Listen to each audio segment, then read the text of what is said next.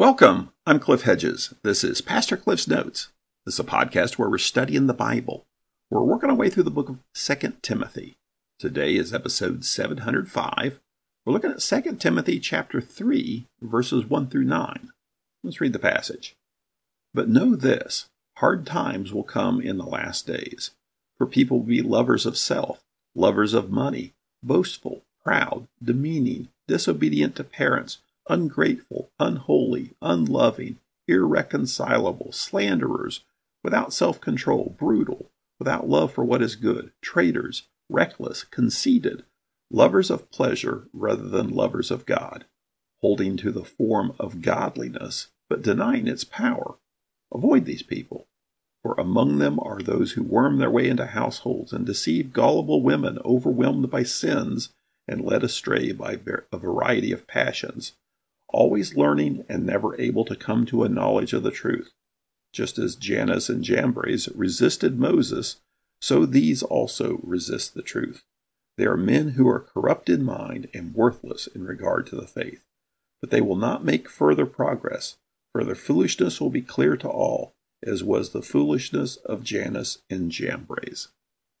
This is Paul's second letter to Timothy that we have, his last letter. And Paul's in prison in Rome and will be executed before too long. He's writing this letter to Timothy, encouraging Timothy to come and visit him, but also knowing that Timothy may not be able to, and this could be his last communication with Timothy. So he's encouraging Timothy to carry on the good fight, encouraging Timothy to pick up the mantle and carry on where Paul has left off, and encouraging Timothy in his specific context of being in Ephesus still, dealing with troublemakers. And the troubles increased because of Paul's condition. Paul's in prison as a criminal, an enemy of the state, about to be executed. So there's a lot of people who've fallen away. Paul refers to as being ashamed, ashamed of Paul, ashamed of being associated with Paul, and even ashamed of Paul's message, that is, the gospel. And so he's encouraging Timothy to remain faithful to the gospel message and not get caught up in the tactics of the false teachers. So he's continuing here in chapter 3, verse 1.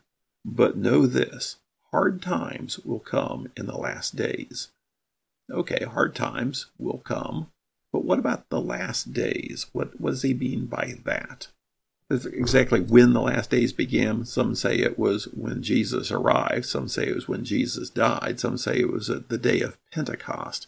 Because at the day of Pentecost, Peter gave this speech.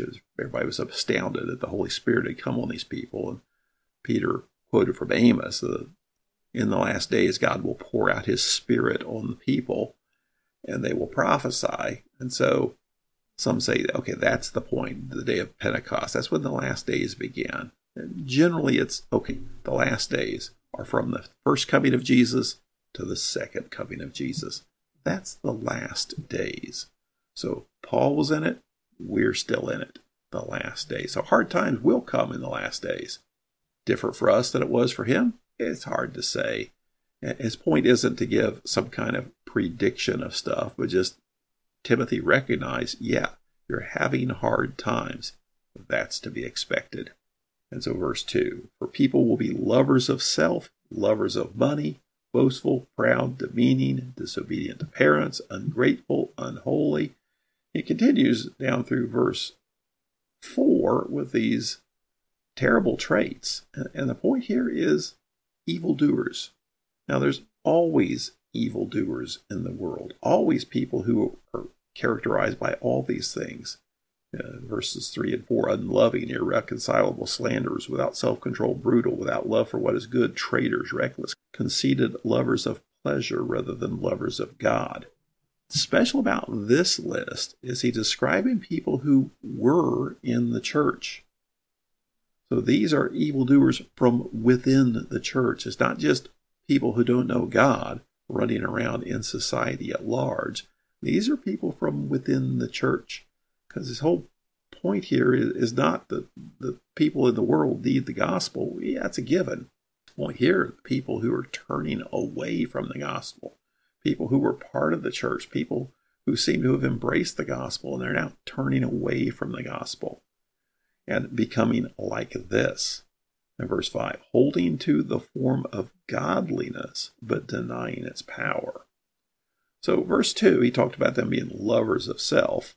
Then, verse 4, lovers of pleasure rather than lovers of God. So, you see the, the contrast here of their love. It's a love for self rather than a love for God. It's a love of pleasure rather than a love for God. And verse 5, this holding to a form of godliness but denying its power. I think maybe a way to think about that for us would be clinging to some kind of religion versus having an actual relationship with God. They're caught up in a religion, they're caught up in a system of belief, a system of theology, but they don't actually have a connection with God where they see the power of God at work in their lives. Verse 5, he says, Avoid these people. So, who are these people? These are people from within the church who have denied the faith, are falling away from the faith, and are turning over to evil actions. Number six, for among them are those who worm their way into households and deceive gullible women, overwhelmed by sins and led astray by a variety of passions. Now, why does he call out this particular group? It's hard to say, but apparently it's something that happens. There's a group of women who are being led astray. Now, is it by men or other women? It's hard to say, but worming their way into households, meaning it's coming into the households via some outside influence. He continues describing them always learning and never able to come to a knowledge of the truth. We see that sometimes today of people who are always studying, but they never can quite grasp the truth of the gospel. Verse 8 Just as Jannes and Jambres resisted Moses, so these also resist the truth. Okay, Jannes and Jambres, those are the chief magicians who worked for Pharaoh. When Moses and Aaron went to Pharaoh in Exodus and said, Let my people go, and Moses threw the staff down, it became a snake. Moses turned water into blood and, and did these miraculous events, the magicians were able to duplicate many of these events. They're never named in the Old Testament, but in ancient Jewish literature, they were given the names Jannes and Jambres. Now, is that accurate? We don't know, but that's what people knew them by. So, Paul is saying these guys, Jannes and Jambres, who we know to be the chief magicians for Pharaoh. They resisted Moses. Moses was there speaking the word of God, and these guys resisted. And so the false teachers, they're like them. They resist the truth. They are men who are corrupt in mind and worthless in regard to the faith. So their thinking's askew, and they're actually damaging the faith. Verse 9 he says, But they will not make further progress, for their foolishness will be clear to all, as was the foolishness of Jannes and Jambres. Now, is he saying, okay, this is it? It will go no further? I don't, I don't think so. Think he's saying that there's a point at which they cannot go any further. Just as Jannes and Jambres could duplicate Moses' miracles up to a point, then they could no longer do it. Then it became obvious to everybody watching this is the hand of God at work here. This is just not that Moses is a better magician than Jannes and Jambres. The hand of God is here. And that's what will happen to these false teachers is as they get more and more outlandish as error leads to more error it comes to a point where people say wow that's just too far off base i can't buy that so there's a limit to how far they can go now, that doesn't mean that's the end of it. It just means that particular group. There's always a new group cropping up to take it to the limit. So, what's the takeaway for us? For Timothy, it's watch out for these people. I know you're dealing with hard times. That's to be expected. That's the times we live in. And you have these people who were within the church and causing trouble. Be careful about them and watch out that they're not creating trouble within the church. So for us, we often take it as okay, we're to be like Timothy, oppose false teachers. And, and that is true. But there's another lesson in here that we want to be careful we don't too quickly sidestep. Also, be careful we're not like the false teachers. Well, what? I'm not like a false teacher. Well, be careful how we approach the gospel. This idea of holding to a form of godliness but denying its power. Are we caught up in religion, in doctrine, in learning, but missing out the power of God, missing out the actual relationship with God? And be careful about changing the gospel. Some of these people, they just flat out denied the gospel, but the false teachers have just changed the gospel. Something about it they didn't like, and they've altered it to something they do like.